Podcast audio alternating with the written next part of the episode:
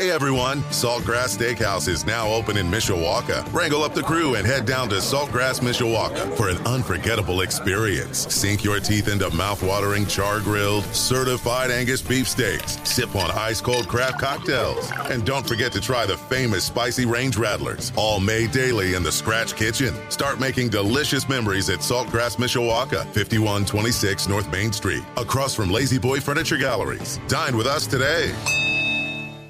5:31, Darren Pritchett from the Compton Family Ice Arena, where the Irish hockey team will take on Western Michigan tonight. Let's talk a little more football right now with one of our colleagues from Blue and Gold Illustrated. Check out his work at blueandgold.com. Patrick Engel jumps on board for a couple of minutes on this Friday before the Irish take on UNLV. Patrick, thank you so much for your time. How are you today? Doing great, Darren. For those who are already over it and in this rare circumstance, looking forward to basketball season, I spent the afternoon where I saw it was called Basketball Media Day, and I think for those looking to look ahead, I think you can be justified in feeling good about where Notre Dame basketball might go. But that's not why you brought me on here. So let's talk to Notre Dame UNLV. That was actually something I was going to bring up to my first question. I was over there with you for Media Day. It's kind of fun to see a roster with so many familiar faces, and Mike Brey is old, which he loves. I mean, they're older than old. It's almost like senior citizen old this year with some young pups mixed in. So I think there's every reason to have a lot of optimism about this Irish basketball team. In fact, it's a team I'm not really worried about making the tournament. I'm kind of curious to see how good they can be this year. Is that the way you kind of look at this season? I think so, just because the expectation isn't anything or in the same way it was last year, which was everything revolved around just get in the bracket. Hear Greg Gumbel say the words Notre Dame on Selection Sunday. Now that's not really the frame of mind anymore, where they crossed that off, they tasted some wins in March, and now they're thinking even bigger than that. And even though I think the rest of kind of the college basketball world is still a little reticent there, the expectations are still higher, where being picked six in the ACC wouldn't necessarily say, oh, this is a second weekend team, or even if they'll tell you they want to be a Final Four team, but it's higher expectations, and seemingly the bare minimum is like no one's really thinking about, oh, they're going to struggle to make it in there. So, yeah, I think it is, okay to be optimistic about it. And I looked this up after opening a couple nights of NBA games. Depending on what lineups the Spurs roll out there for a few games this year, maybe the Thunder, there's a chance that Notre Dame's top seven could be older than the San Antonio Spurs starting five in a particular game. It wasn't on Wednesday in their first game, but that's something to monitor. Crazy to think about. All right, well, I put it off long enough. Let's talk about the Irish football offense, because I think the basketball offense is going to roll just fine this year, but we're still looking for consistency, and I kind of feel like after the Stanford game, they've lost their identity, whatever identity they had. They had some momentum going for a couple of weeks, but to score 14 points against Stanford is unacceptable. To have 301 yards of total offense was unacceptable. You look at some of the film of the game with extra hats in the box. I don't think Notre Dame schematically took advantage of everything that they could have in the passing game against Stanford. So this was a very disappointing and frustrating performance from my standpoint. Patrick, what can the Irish hang their hat on now through the rest of the season? Do you see anything that can propel this football team to more success on the offensive side of the football? I think Marcus Freeman summed it up fairly well when he was talking about on Monday his frustrations from that game and just like trying to figure out what happened and where it all went wrong after three in a row, where he was really a buyer in what they did in that three-game win streak. And to see it just completely no-show in the manner that it did, especially on offense, against a defense that wouldn't be surprised at the end of the year we'd look up and see that Stanford is among the three worst, and maybe even higher than that, worst defenses they would have played this year. So I think it's just really finding out how to get back to doing exactly what they did against BYU, against North Carolina, and even maybe a little bit in the second half against Cal there. But I don't think I think the numbers lie a little bit in terms of just how far they were from that, where you look at 14 points and rushing output that wasn't very good, and obviously at 14 points, like you said, just can't happen. Still averaged a season high in yards before contact per carry. So a pretty good sign that the offensive line wasn't like a total regression to what we would have seen the first two games of the year. And Drew Pyne, pressure rate under 20%. Those are numbers that are pretty in line, if not better, with what you saw in that three-game win streak. So it's not like it completely folded with no way to find it, but in the end, the output still wasn't there, and that's what we had to figure out a way to be able to do. And there were, I mean, as much as it's important for Marcus Freeman to understand that those execution things he harped on 20-something times after the Stanford game start with him, there were still some plays where it looked like a good call and a good everything except for just got to be there. The touchdown that would have been to Braden Lindsey, but Drew Pyne missed high on, just as one example. I don't want to just single that out and put it all on one guy's shoulders, but that's one exactly where it just one of those things that just has to be a layup, has to be a play that works. And you can find a lot of those from a lot of different situations in the game, but those are the things that just you can't really have throughout the rest of the year, and certainly can't have Saturday. Yeah, and Patrick, you're right. There were two gimme passing touchdowns that were missed. Estime fumbling, kind of gets lost in the shuffle. That was a major play in the fourth quarter. And you hit on something that I think I left the game being most concerned about. It was a clean pocket at least 75% of the time for Drew Pyne in that football game, yet he was under 50%. And those two touchdown pass misses, I felt like there was a good enough pocket there where he could step in and deliver the football accurately. So I guess that's what I leave the game almost as concerned about as anything. The offensive line held up pretty good in that ball game, but there were just, unfortunately, maybe it was just a bad day for Drew Pyne. We all have bad days in our line of work. I hope that's the case, because I'm not sure the offensive line could have done a better job in protecting him. No, I really think that's exactly what it was, just a bad day at work for Drew Pyne, because like you said, it was not like he was, had somebody breathing down his neck after every snap. This isn't, Justin Fields Thursday Night Football against the Commanders or anything.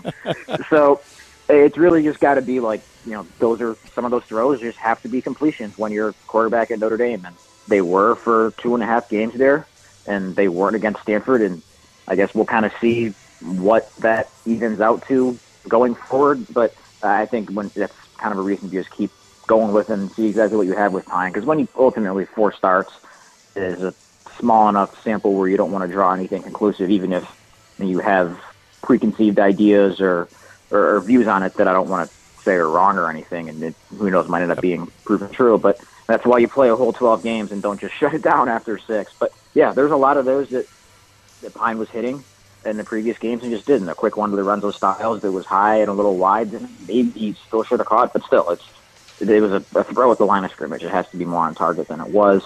I think the first Mayerweather miss looks a little worse just based on how his overall day was. Yeah. Ultimately, they called a shot for him 2 times. He hit one of those.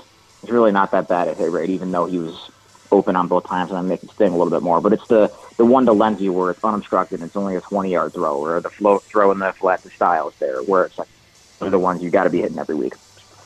Patrick Engel from Blue and Gold Illustrated, my guest. All right, here's a loaded question for you.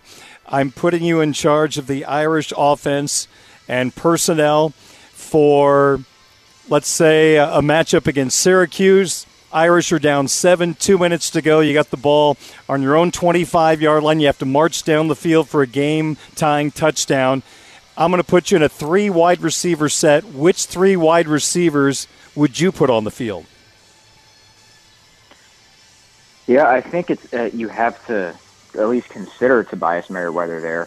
And it doesn't sound completely outlandish that it would have a couple weeks ago, just because you've seen the last couple games of, like, there's things he's doing that are clearly signs that he's gained trust in the coaching staff's eyes. Where it was BYU, he only played a few snaps and wasn't targeted, but he's out there on a couple of really important third downs.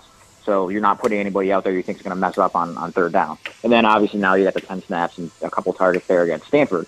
And I think ultimately you look at the drive that was kind of a similar situation this last week against Stanford, and it's like, what was really the plan here? Just felt kind of scattershot. And even if Mayerweather only still has some plays that are like tagged for him, as he had told us when he talk to reporters on Tuesday, those are still ones you kind of want to go to because it's, you know, this is a guy who can add something new to your receiver room that's otherwise not out on the field.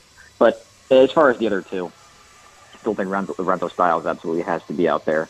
And then I think Jaden Thomas, if you just want some kind of like contested catch, try to go, you know, moss a defender like we saw him do against BYU. Like, who could give a pretty, let's say it's Clemson, suspect Clemson secondary some problems or really get physical with them. I think that Thomas is where you look there. But then again, you know, I know Braden Lindsey, he's drawn some ire and the production hasn't really been there, but he was in a similar spot of let's score really quickly before Marshall, and he cooked the guy in a route. You know, Kyler Buckner didn't hit the throw. So there's that aspect of it too. He's still one of the faster guys out there. But if you made me pick, I think it would be Mayerweather, Styles, and Jaden Thomas. I like the sound of that. I want to touch on the defense for a moment. They're playing well enough to win a lot of football games right now. Didn't work out last week. Two stats that really stand out, Patrick, and I want to get your thoughts on this and what it means going forward. But Notre Dame only 2 takeaways this year. And Tyler, your colleague at Blue and Gold Illustrated, brought up a stat today that I was not aware of, that Notre Dame is second worst in the country in pass breakups, with Charlotte the only team worse in that category. A, is that a sign of, or those two stats, is that a sign of thinking too much and not reacting? Is this a sign that they have to simplify some things on the defensive side of the football, or am I totally off in trying to combine these two things? No, I don't think you're off, and it's just kind of one of those weird things of they're, at least in the turnover market, they're doing some things well enough to be generating more than they should. Like the fumble luck has been something that you think will revert eventually. Like every forced fumble they've gotten credit for has not been recovered. The only one that they recovered this year was the one against North Carolina that wasn't credited as a forced fumble. Drake May just dropped the ball. And so the more fumbles you force, and they've been getting the ball out at a better rate recently, like eventually one's going to bounce to you, or it's just going to squirt out of an offensive lineman's hands when he falls on the ground to recover it, or something like that. So I think they're doing the right thing there. And last week wasn't a particularly good indicator of it, but I think the pass rush that has been better in recent weeks, the more times you pressure or sack a QB, I mean, the more times every sack you think of as a chance to strip the ball out. So I think that's closer than the pass breakups, and then by extension there, the interceptions, where I think a couple of games that it would have been hard to really get hands on the ball a lot, just with Stanford and Marshall both going to a real quick game where they were getting the ball out in, you know, less than 2.5 seconds on average, and the average depth of throw was under 5 yards. So in that case, it's going to be a little harder to break it up. But there have been plays there to be made that, whether it's just a guy getting turned around or just not really timing his jump correctly or anything like that, where you think, oh, that was a chance to get a hand on it. But, yeah, I think that's a thing that really has to happen where, you know, I think Notre Dame's defense has largely been, like, pretty good as far as assignment sound and effort and all that. But that's one reason why they've, you know, I think has been really struggling to get stops in the red zone and just being able to, you know, not only get a stop, but create some plus field position or get the offense a short field. So, yeah, that is, especially the pass breakups one, something that really has to, I think, turn around quick. But probably something they're going to have at least a chance to do more when you look at some of the upcoming offenses after UNLV with Syracuse, a good passing offense. It's not going to try to go dink and dunk. Clemson, absolutely not. USC, if you want to think that far ahead.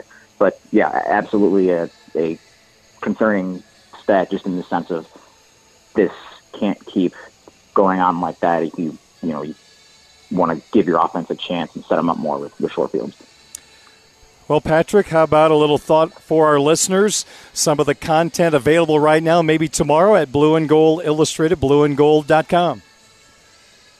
We've got all kinds of stuff up on today, Friday, my usual Friday column. My colleague Tyler Horka's mailbag is up. Todd Burlidge has a story up on Chris Smith, a defensive tackle who played more snaps than any Notre Dame interior offensive lineman since Jerry Tillery 4 years ago. A guy who's really kind of been relied on now that position has been tested by some injuries and has its depth kind of tested a little bit.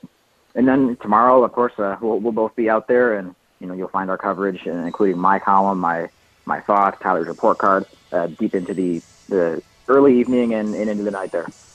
Very good. He is Patrick Engel. Check out his work at Blue and Gold Illustrated, blueandgold.com. Patrick, thank you so much for your time on this Friday, and we'll see you soon. All right, Darren. Thanks for having me. Thank you so much, Patrick Engel. Blue and Gold Illustrated, blueandgold.com. 5:46 is our time. Darren Pritchett with you. Sports Beat live from the Compton Family Ice Arena. We'll talk some sports wagering and how this Notre Dame-UNLV game will play out coming up in just a couple of moments on Sports Radio 960 WSBT. Hey everyone, Saltgrass Steakhouse is now open in Mishawaka. Wrangle up the crew and head down to Saltgrass Mishawaka for an unforgettable experience. Sink your teeth into mouth-watering, char-grilled, certified Angus beef steaks. Sip on ice-cold craft cocktails. And don't forget to try the famous Spicy Range Rattlers, all made daily in the Scratch Kitchen. Start making delicious memories at Saltgrass Mishawaka, 5126 North Main Street, across from Lazy Boy Furniture Galleries. Dine with us today.